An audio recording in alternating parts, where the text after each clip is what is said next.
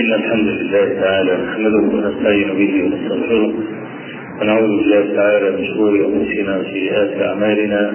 من يهد الله تعالى فلا مضل له ومن يضلل فلا هادي له. وأشهد أن لا إله إلا الله وحده لا شريك له. وأشهد أن محمدا عبده ورسوله.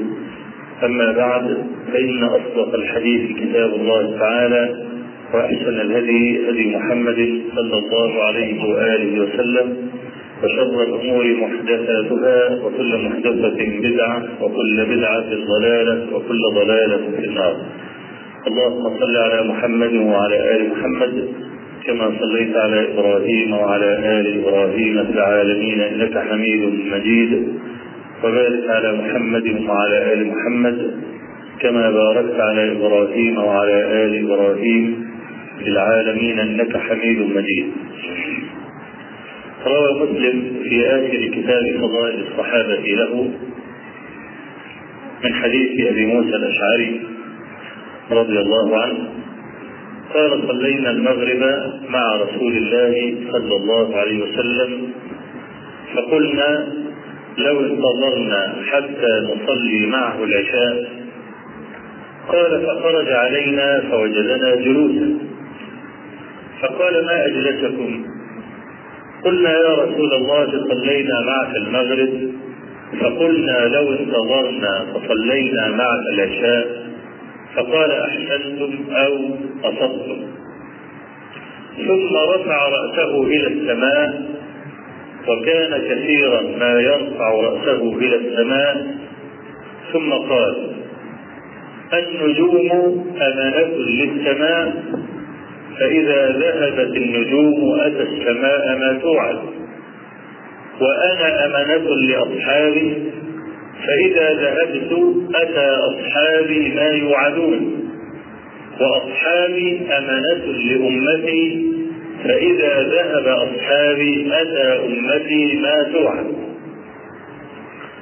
فهذه ثلاثة ذهاب كل واحدة منها يؤدي إلى كارثة فالنجوم أمانة للسماء لأن من علامات يوم القيامة ذهاب النجوم. وإذا النجوم انكدرت وقال تعالى وإذا الكواكب انتثرت.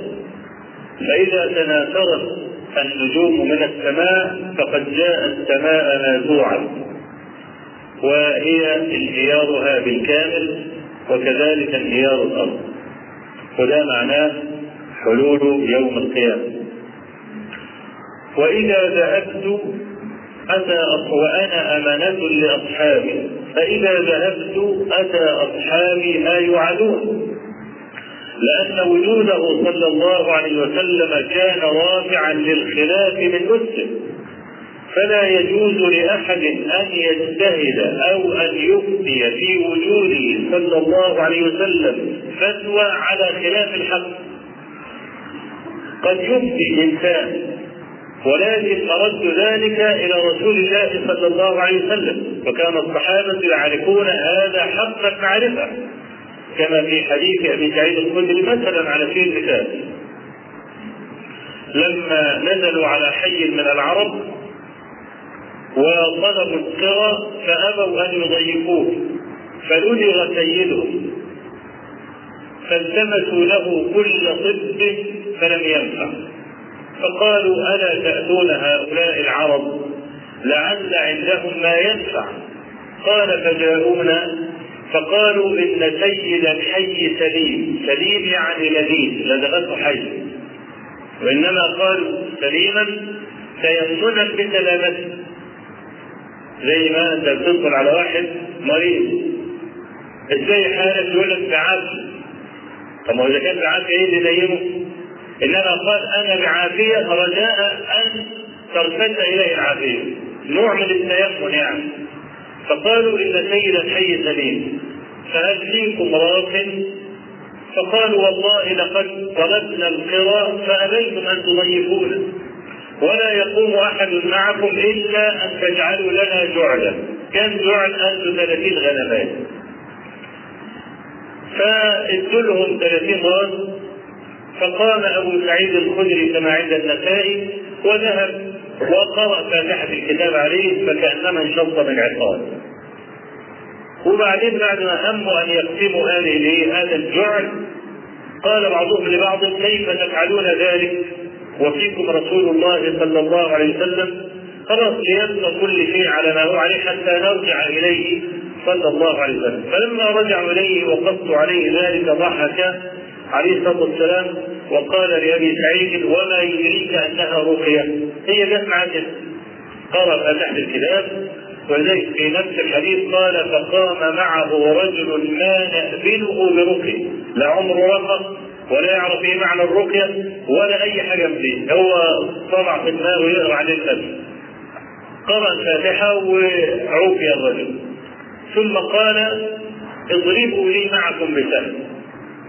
يعني اقسموا وأنا كمان إيه؟ آخذ سهم معكم. كثير من الوقائع كانت على هذا المنوال أو على هذا الضرب كان الواحد منهم قد يجتهد ثم يرجع اجتهاده حتى يصل إلى رسول الله صلى الله عليه وسلم فيرجع إليه بحوله. فكان وجوده عليه الصلاة والسلام رافعا للخلاف من حين يختلفوا مع بعض يروح يحتكموا للنبي عليه الصلاة والسلام. اذا طالما الخلاف مرفوع من اسده اذا لا إشكال ولا خوف. لهذا قال أنا أمانة لاصحابي طول ما هو موجود فهو إمام الأمان. فإذا ذهبت اتى اصحابي ما يعانون. ليه؟ لأن ستتعدد مسائل الاجتهاد وسيحدث خلاف كما حدث للصحابة بعد وفاته صلى الله عليه وسلم. أول خلاف حصل للصحابة والنبي صلى الله عليه وسلم لم يدفن بعد قبل أن يدفن وقع الخلاف. وهو ما عرف بعد ذلك بسقيفة بني ساعدة. وكما قال عمر بن الخطاب إنها فلتة وقى الله شرها. ناس سيتقاتلون على الملك. وأكثر شيء يفرق بين الأخ وأخيه الملك. الأمين والمأمون اقتتلوا فقتل المأمون الأمين. الاثنين الإخوات دول غابوا في بطن واحدة تسع شهور. ورضعوا من ثدي واحد سنتين. وأكلوا في معون واحد عشرين سنة. لحد ما تفرقوا كل واحد عمل له بيت. وكل واحد استقل في حياته. يعني يعني هذا الاجتماع بين الأخ وأخيه عشرون عاما يتبدد بالخلاف على ميراث، خلاف على قطعة أرض، خلاف على ملك. فيتبدد. فسقيفة بني ساعدة المهاجرون والأنصار. كلاهما يتنازعون بالملك، إحنا أولى لا إحنا أولى. حتى حسم الموضوع عمر بن الخطاب رضي الله عنه. اللي كان رايح أبو بكر الصديق وعمر بن الخطاب وابو عبيده بن الجراح ذهبوا إلى الأنصار جميعا. وبعدين بدأ إيه عمر الخطاب عايز يخطب خطبة فأبو بكر قال على رجله فتكلم أبو بكر كلمتين كده خفاف يعني مش خطبة طويلة عثمان قال فيها نحن الأمراء وأنتم الوزراء. ولا يكون هذا إلا في هذا الحي من قريش. أنتم أبطال وأفاضل وتبوأتم الدار والإيمان ونصرتم الله ورسوله. ده كلام أنتم له بهذا لكن الحكم والملك ده في هذا الحي من المهاجرين. الذين خرجوا وتركوا الدنيا وراءهم وتكلم أبو بكر الصديق كلاما مختصرا لكنه كان كلاما قويا صادقا من القلب. بدأ يدخل سعد بن عبادة عايز بقى مرشح للإمارة. المهم عمر الخطاب لما لقى ضغط قال انصف يدك يا أبا بكر. فنصف يده فبايعه عمر وأبو عبيدة ثم بايعه لإيه؟ الأنصار. خلاص هي مسكت فقال رجل قتلت سعد بن عبادة فقال عمر قتله الله.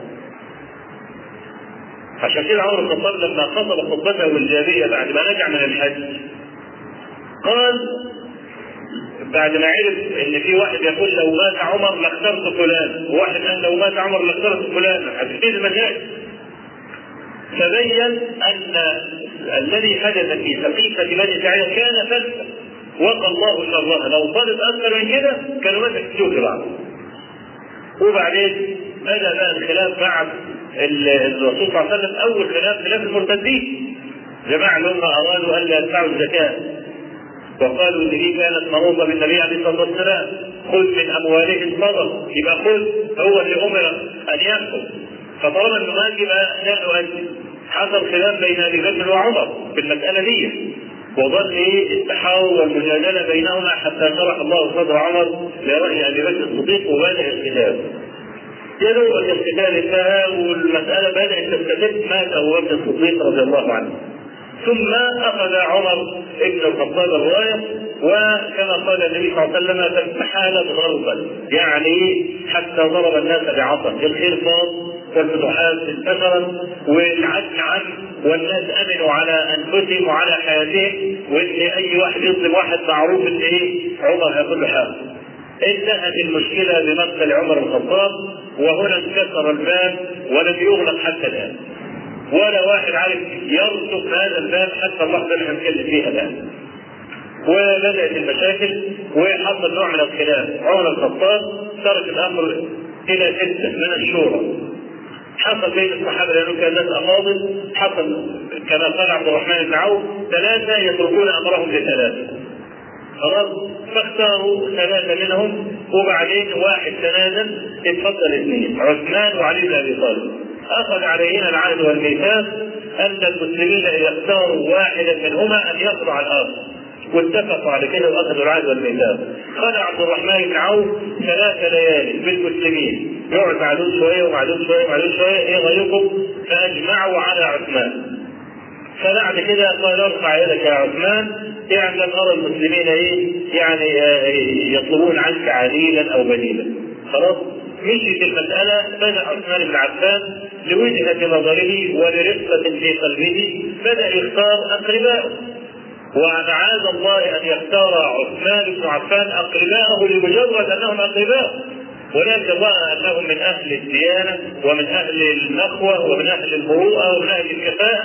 وفي نفس الوقت أقربائه فوصل أقربائه بالله بدأت يحصل اللغط ويحصل الكلام وقرب أقربائه وإخوانه وبتاع والكلام ده حتى انتهى الأمر بمقتل عثمان رضي الله عنه.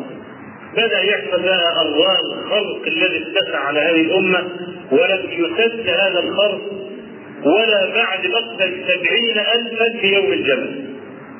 لم يسد هذا الخلق أيضا. وبدأت الخلافة علي بن أبي طالب رضي الله عنه بهذه المحنة الكبيرة. بدأ أولياء عثمان أولياء الذنب يطلبون من علي بن أبي طالب إنه يسلم القتله. طيب القتله دول كل واحد من قبيله. فأنا النهارده عشان آخذ دم القبيلة وأقتله طب ما القبيلة تعاديني. وآخذ الثاني طب ما القبيلة تعاديني. فعلي بن أبي طالب رأى بتكفيره واجتهاده اللي هو يعني يرجي المساله شوية في داعي ياخذ من كل قبيلة واحد ويقتل فيهم وبعدين تتصل القبائل كلها لحرب علي بن أبي طالب. فطلب ان المساله إيه؟ مساله سهلة قالوا له لا إحنا عايزين الدم عثمان ونحن أولياء الدم مش شاكين في المساله انت بقى خلاص مش عارف تجيبه من راجل مستضعف لست بخليفة بدأت المسألة معاوية وعلي وحصلت الإيه؟ الفتنة الكبيرة.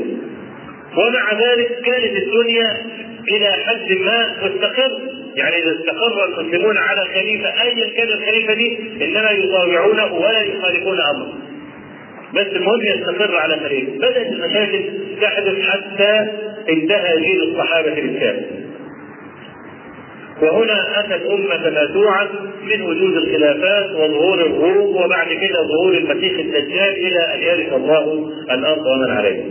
إذا كان وجود الصحابه رضي الله عنهم لأنهم كانوا علماء كانوا فضلاء وكانوا اجلاء وتبوأوا الدار والإيمان وعاينوا القرآن غضا طريا وكانوا ادرى بمراد الله ورسوله من كل الخالفين الذين جاءوا من بعدهم. فكان الخلاف برغم وجوده إلا إن كان فيه وجود يرجع إليه.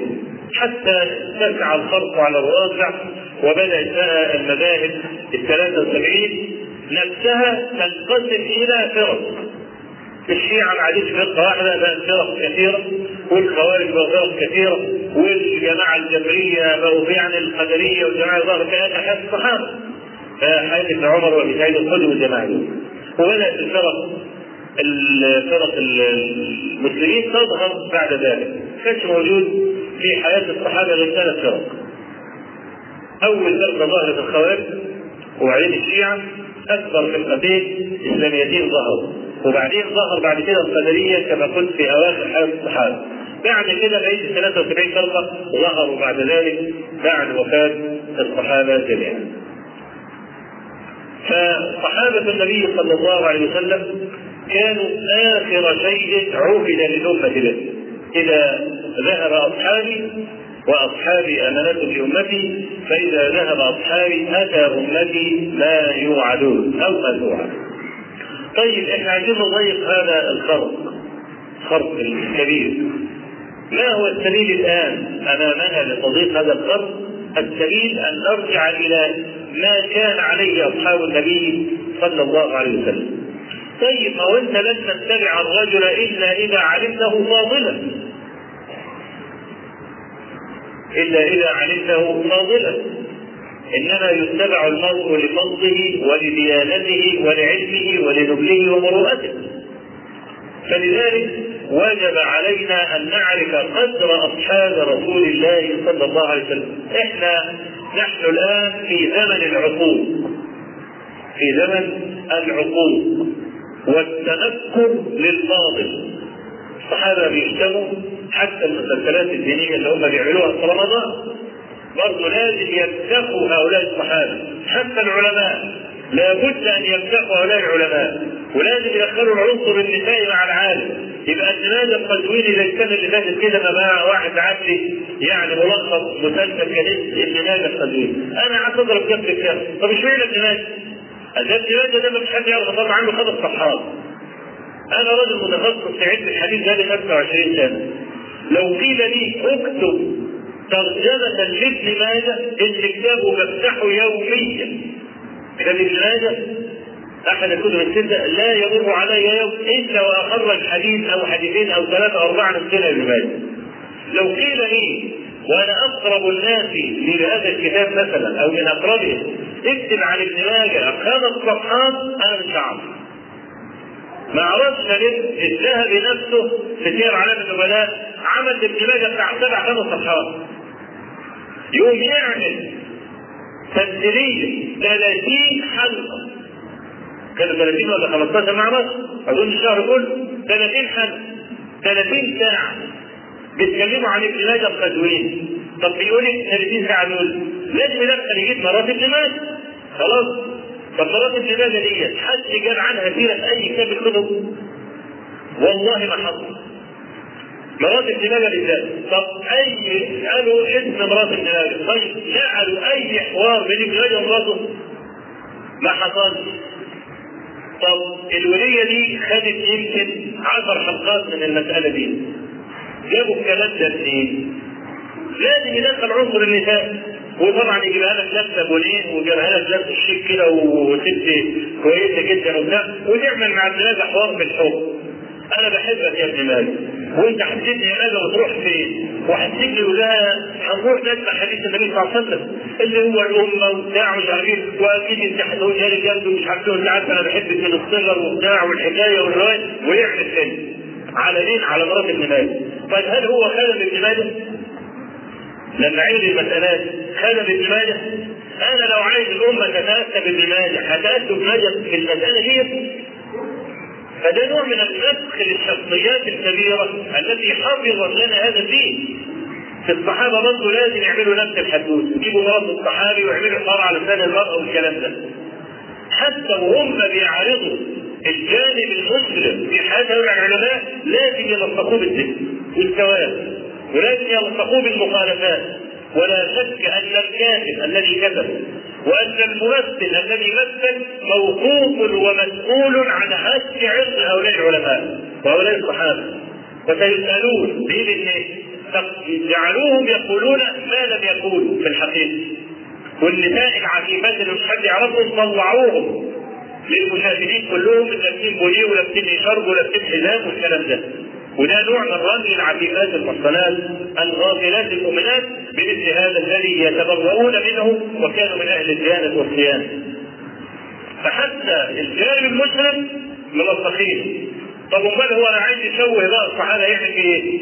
زي ما حصل لمحمود أبو هريره والسيد صالح أبو بكر والجماعة اللي عمالين يتكلموا على الصحابة ليل نهار ويشتموا فيهم ويقول لك أبو هريرة كان كذابا وأي واحد كان يديله سندوتش ممكن يكذب على النبي صلى الله عليه وسلم 10 15 حديث ويأتون بأحاديث لا يفهمونها وكثير منها موضوع وكذب وبعدين يصدقون بهؤلاء الصحابة. إذا عملوا زي الخوارج ما عمل. الخوارج أول فرقة إسلامية. عملت إيه الخوارج؟ أول سلمة وضعت أرجلها عليها الطعن على الصحابة. أول سلمة زي جماعة التكفير والهجرة. جماعة التكفير والهجرة لما كنا نقعد نناقشهم زمان يعني كان يقول لك بص أنا هطرح كل أفكاري وما تعرضنيش وما تقاطعنيش وعايز يقرأ لي كراسة 100 صفحة. وعايزني أرجع أناقش ال 100 صفحة من الأول. فنقول يعني إحنا بننسى فإنت لما أقول لك اقف اقف عشان نناقش الجزئية اللي أنت هتجيبها اللي ناقشتها يقول لا ما تنفعش حمل افكار ويفضل عايز يقرا أول ما نقول له طيب الكلام ده من قال به قبلك؟ يقول هو لازم حد يقول قبلي؟ مش لازم حد يقول قبلي الدين ده عربي ولا لا؟ آه، القرآن عربي ولا لا؟ آه، ولقد يسرنا القرآن للذكر؟ آه، والصح النبي صلى الله عليه وسلم كان بيتكلم لغة ماذا بيتكلم عربي؟ لا بيتكلم عربي، خلاص وأنا رجل عربي. القرآن عربي وكلام النبي عربي وأنا رجل عربي إذا أسأل عن حد غيري ليه؟ نحن رجال وهم رجال. فكل ما أقول له إجماع يقول له مش إجماع. لأن الإجماع ده عبارة عن إجماع الأم إجماع الرجال يعني. وهو الرجال على جنب. فكل ما أقول إن مفيش حد ثبت هذا القول يقول هم رجال ونحن رجال. فمش عارفين نوصل لحل مع بعض. يبقى أول حاجة الخوارج عملوها إنهم نحوا أصحاب النبي صلى الله عليه وسلم جانبا وقالوا هم رجال ونحن رجال ده كلام من لا يعرف أقدار الناس وربنا تبارك وتعالى لما ذكر داوود وسليمان قال وداوود وسليمان إذ يحكمان في الحرث إذ نفشت فيه غنم القوم وكنا لحكمهم شاهدين ففهمناها سليمان. اذا في واحد بيفهم عن واحد. والرجل الذي لم يفهم هذه المسألة الجزئية لا غضاضة عليه أن لا يفهم هذه المسألة الجزئية لأنه بكرة سيصيب في مسألة يخطئها هذا الذي فهم هذا الفهم أولا. إذا الناس تختلف في الفروق إذا الناس أقدار يبقى لا يستوون أبدا. وهذا هو المعروف عند بني آدم ودي بديهية لا نحتاج إلى إيه؟ إطالة شرح فيه. ولأن الصحابة لهم أقدار ولأن المرء لا يتبع إلا لفضله وعلمه وديانته فقد رأيت أن أقرأ في هذه الدروس بين التراويح كتاب فضائل الصحابة من صحيح الإمام مسلم رحمه الله. على يعني أن أن أذكر في كل مرة حوالي من سبعة أحاديث إلى عشرة أحاديث وليس قصدي أن أشرح الأحاديث طبعا لأن الشرح يقول إنما سأقرأ الحديث سندا ومتنا قراءة صحيحة ونجتزم من كل حديث على معنى أو معنيين ومع طول القراءة يعني فتنجبر المعاني ويأتي بعضها إلى بعض. وإنما اخترت أيضا أن أقرأ الحديث بسنده إشاعة لجلالة الإسناد وخطورته وأهميته. وكان ابن المبارك رحمه الله يقول الإسناد من الدين ولولا الإسناد لقال من شاء ما شاء فإذا قيل له من حدثك بقي أي انقطعت حجته وبقي بلا حجة إذا لم يكن أحد حدثه. وقد ورد إطلاق هذا في كلام الله تبارك وتعالى إذ قال يا أيها الذين آمنوا إن جاءكم فاسق بنبأ فتبينوا. فدل ذلك على أن العدول الثقات من الناقلين إذا نقلوا إلينا خبرا فنقابل خبرهم هذا بالتصديق ولا يحل أن نطعن في خبر واحد منهم إلا إذا رميناه بفسق أو بسقوط عدالة أو باختلال ضبط أو ببدعة على تفصيل فيه. فلذلك رأيت أن أقرأ هذا الكتاب من هذا الكتاب المبارك كما صدقه صاحبه رحمه الله تعالى. قال الإمام مسلم رحمه الله باب فضائل باب من فضائل أبي بكر الصديق رضي الله عنه. لأنه شيخ أصحاب رسول الله صلى الله عليه وسلم فلذلك بدأ به. ولا منازع من الأمة مطلقا على أن أبا بكر هو مقدم هذه الأمة بإطلاق. قال حدثني زهير بن حرب وعبد بن حميد وعبد الله بن عبد الرحمن الدارمي. قال عبد الله أخبرنا وقال الآخران حدثنا. حبان بن هلال حدثنا همام حدثنا ثابت حدثنا أنس أنس بن مالك أن أبا بكر الصديق حدثه لا كله مسلسل بالتحديد. قال نظرت إلى أقدام المشركين على رؤوسنا ونحن في الغار. فقلت يا رسول الله لو أن أحدهم نظر إلى قدميه أبصرنا تحت قدميه. فقال يا أبا بكر ما ظنك باثنين الله ثالثهما وهذا الحديث رواه البخاري في كتاب مناقب الأنصار. قال حدثنا موسى بن إسماعيل التبوذكي قال حدثنا همام وساق الإسناد بمثله. وعنده قال أبو بكر رضي الله عنه لو أن أحدهم طأطأ رأسه رآنا قال اسكت يا أبا بكر اثنان الله ثالثهما. الفائده التي ناخذها من هذا الحديث هو إعمال السبب. هو إعمال السبب. فإن أبا بكر رضي الله عنه قال لو نظر أحدهم تحت قدميه لرآنا أي ولم كشف أمرنا. فهذا إعمال للسبب ودلالة على أن للسبب تاثيرا لو المشرك هذا لو نظر تحت قدميه لرآنا وابو بكر الصديق لشده خوفه على رسول الله صلى الله عليه وسلم إنما أظهر السبب مع اعتقاده الكامل أن الله سيحمي رسوله. والنبي صلى الله عليه وسلم أشار في أحاديث كثيرة إلى مثل هذا المعنى، منه مثلا قوله صلى الله عليه وسلم يا معشر الشباب من استطاع منكم الباءة فليتزوج. ومن مالوش الوقت وهيجي لك إن شاء الله لازم ها؟ انما قال ومن لا أي ومن ليس عنده مال يتزوج فعليه بالصوم فإنه له وجاه. فألجأه إلى معنى السبب هنا. إن الباءة دي داخل فيها إيه؟ داخل فيها قدرة الرجل الخاصة وقدرة الرجل المالية. حدثنا عبد الله بن جعفر بن يحيى بن خالد حدثنا معن وهو ابن عيسى حدثنا مالك عن أبي النضر وأبو النضر هذا اسمه سالم عن عبيد بن حنين عن أبي سعيد أن رسول الله صلى الله عليه وسلم جلس على المنبر فقال عبد خيره الله بين أن يؤتيه زهرة الحياة زهرة الدنيا وبين ما عنده فاختار ما عنده. فبكى أبو بكر وبكى بكى وبكى يعني اجهش في البكاء بكاء متصل يعني فقال فديناك بآبائنا وأمهاتنا. قال فكان رسول الله صلى الله عليه وسلم هو المخير وكان أبو بكر أعلمنا به. وقال رسول الله صلى الله عليه وسلم إن إن أمن الناس علي في ماله وصحبته أبو بكر. ولو كنت متخذا خليلا لاتخذت أبا بكر خليلا ولكن أخوة الإسلام لا تبقين في المسجد خوقة إلا خوقة أبي بكر. وهذا الحديث رواه الإمام البخاري أيضا في مناقب الأنصار قال حدثنا إسماعيل بن أبي هويس قال حدثني مالك وساق الاسناد كما عند مسلم رحمه الله. آه هنا ثلاثة فوائد.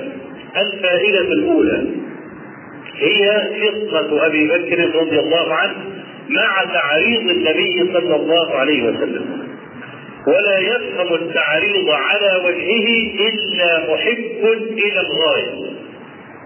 إلى إلا محب إلى الغاية. النبي عليه الصلاة والسلام ما قال ولا أشار إلى نفسه أبدا. إنما قال عبد خيره الله عز وجل بين أن يؤتيه زهرة الدنيا وبين ما عنده فاختار ما عنده فايه المشكلة؟ كل الصحابة بما فيهم عمر ابن الخطاب رضي الله عنه لم يفهم مراد رسول الله صلى الله عليه وسلم. الذي فهمه هو أبو بكر رضي الله عنه وفهم أن المخير هو النبي صلى الله عليه وسلم. وفي رواية الخارج وفي رواية عند البخاري قال فعجبنا لهذا الشيخ وقلنا لما يبكي؟ والنبي صلى الله عليه وسلم ما الذي قال؟ حتى يبكي هذا البكاء بكى أبو بكر وبكى فلما علموا أن رسول الله صلى الله عليه وسلم هو المخير علموا أن أبا بكر كان اعلمهم به. وهذا لشده محبته وأنه سخر كل مواهبه له عليه الصلاة والسلام. فسخر سمعه وبصره وفؤاده وبدنه كله وماله كله لرسول الله صلى الله عليه وسلم. الفائدة الثانية أنه ما من نبي يموت إلا ولا بد أن يخير قبل أن يموت. وقد صرح النبي صلى الله عليه وسلم هذا تصريحا كما في حديث عائشة أن الله عز وجل يخير أنبياءه قبل قبض أرواحهم. الحاجة الثالثة قول النبي صلى الله عليه وسلم ولو كنت متخذا خليلا لاتخذت ابا بكر خليلا. أصل الخلة هو أن تتخلل المحبه مسام القلب فلا تدع فيه موضعا إلا للمحب إلا للمحبوب. وعلى هذا التعريف فلا ينبغي لأحد قط أن يكون كذلك في قلب النبي صلى الله عليه وسلم إلا الله. هو ده المناسب لكمال الإيمان. اللي هو محبة الله تتخلل كل مكان قلبه. كما قال الله عز وجل واتخذ الله إبراهيم خليلا. عشان كده إحنا لما بنحب نسمع إبراهيم بنقول له إيه؟ بنقول يا أبو خليل. يا أبو خليل طب إيه علاقة خليل بإبراهيم؟ المفروض تقول له يا إبراهيم مثلا. يعني ناخد منه ناخد نقله ونرسله يعني. يعني ناخد من اسمه ونرجع له نقول له كده. لكن إبراهيم يبقى أبو خليل. ليه؟ علشان إبراهيم الخليل. خلاص؟ فيقوم يدعوه إن يا أبو خليل. فالنبي عليه الصلاة والسلام لما قال لو كنت متخذا من أهل الأرض خليلا فكفى أبا بكر شرفا بازخا أن يكون هذا الانسان أن يكون بعد الله مباشرة. بالنسبة للنبي صلى الله عليه وسلم فيما يتعلق بالمحبة. ولذلك وقال إن أمن الناس علينا في صحبته وفي ذات يده أبو بكر. لما سمع أبو بكر هذا الكلام بكى وبكى وقال وهل أنا يا رسول الله ومالي إلا لك؟ يعني ربنا خلاني واداني المال ده عشانك أنت. فما من احد منا إلا وللنبي صلى الله عليه وسلم عليه المثل ولا يجوز لأحد قط أن يمتن على النبي بشيء ومع ذلك النبي صلى الله عليه وسلم يقول إن أمن الناس علي في صحبته وذات يده أبو بكر. وله علي يد يكافئه الله عز وجل بها يعني أنا ما أعرفش ارد له الجميل إنما اللي هيرد له الجميل ويكافئه على يده هو رب العالمين تبارك وتعالى. وأنتم تعلمون الحديث الذي رواه الترمذي وغيره. لما ندب رسول الله صلى الله عليه وسلم المسلمين إلى الصدقة فذهب أبو بكر وأتى بماله قال عمر فقلت اليوم أصدق أبا أصدق أبا بكر. فأتى بنصف ماله فجاء أبو بكر فوضع ماله كله فقال النبي صلى الله عليه وسلم له ما أبقيت لأهلك يا ابا بكر قال أبقيت الله الله ورسوله.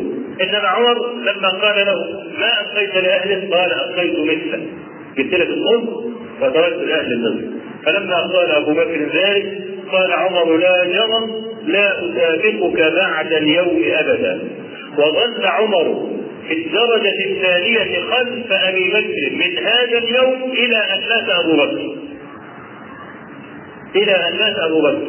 شوف يعني في دقيقة بني ساعدة كلام عمر بن الخطاب الذي يبين لك جلالة إجلال أبي الله عمر لأبي بكر. يقول فلما فأردت أن أتكلم فقال أبو بكر على رسل فكرهت أن أخالفه.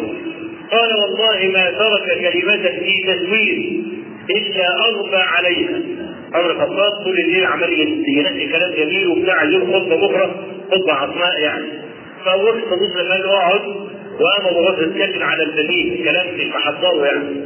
قال عمر فما ترك ترك كلمة في تزويري لا قاعد اشطب واجيب كلمة كتير وكذا إلا أربع عليه. جاب أحسن منها يعني. وما كرهت من كلامه إلا هذه الكلمة اللي أبو بكر قالها. قال وأختار لكم أحد الرجلين عمر أو أبو عبيد. اختاروا واحد منهم قال وما كرهت من كلامه سواه ووالله لأن أقدم لتضرب عنقي. لا يقربني ذلك من إثم. أحب إلي من أن أتأمر على قوم فيهم أبو بكر. فظل عمر حافظا لهذا حتى إن هو لما طعنوه طعن أبو الولد المجوس طعن عمر والصحابه داخلين عليه عمالين يصبروه وهنوه الكلام ده. كان من جملة ما قالوه. مات رسول الله صلى الله عليه وسلم وهو عن كرام. ومات أبو بكر وهو عن كرام. كمان يعني أبو بكر مات وهو راضي عنك قال اما ما ذكرتموه من صحبة رسول الله صلى الله عليه وسلم فذلك من من الله علي به. وأما ما ذكرتموه من صحبة أبي بكر فذلك من من الله علي به. إنما جزعي عليك وعلى أمثالك. كما يفضل ابن عباس رضي الله عنه لهذا الكلام. فأبو بكر الصديق لما النبي عليه الصلاة والسلام يقول إن امن الناس علي في صحبتي وذات يدي. أبو بكر بعد هذه الكلمة لا ينبغي لأحد قط إلا أن يحني راسه إذا ذكر أبو بكر رضي الله عنه. فإذا الرابعة لا تبقين في المسجد خوخة إلا خوخة أبي بكر. خوخة اللي هو باب الوسط. الباب الذي يكون بين دارين. والكلام ده يعرفه جماعة الفلاحين. عندهم البيت اللي ساكنين فيه والبيت بتاع الفراخ والبط والبهايم والكلام ده يدخلوا من البيت الأولاني للبيت الثاني الباب وسط كده صغير فلا يصل إلى نهاية الجدار ده كان يسمى خوخه فكان النبي صلى الله عليه وسلم له خوخه وكان أبو بكر له خوخه في المسجد يعني باب يدخل منه أبو بكر الصديق على المسجد مباشرة ولم يكن هذا إلا لأهل الحظر فقال وكان علي بن أبي طالب أيضا له باب. فقال كل الأبواب تغلق في المسجد ولا يبقى إلا باب واحد ألا وهو باب أبي بكر رضي الله عنه. والعلماء احتجوا بمثل هذا الحديث على أن النبي صلى الله عليه وسلم أشار إلى خلافة أبي بكر بعده. وهذا وإن لم يكن صريحا لكنه سيأتي في الأحاديث الباقية. أحاديث صريحة أن النبي صلى الله عليه وسلم قدم أبا بكر على من سواه حتى فيما يتعلق بالخلاف. أقول قولي هذا واستغفر الله العظيم لي ولكم وصلى الله وسلم وبارك على نبينا محمد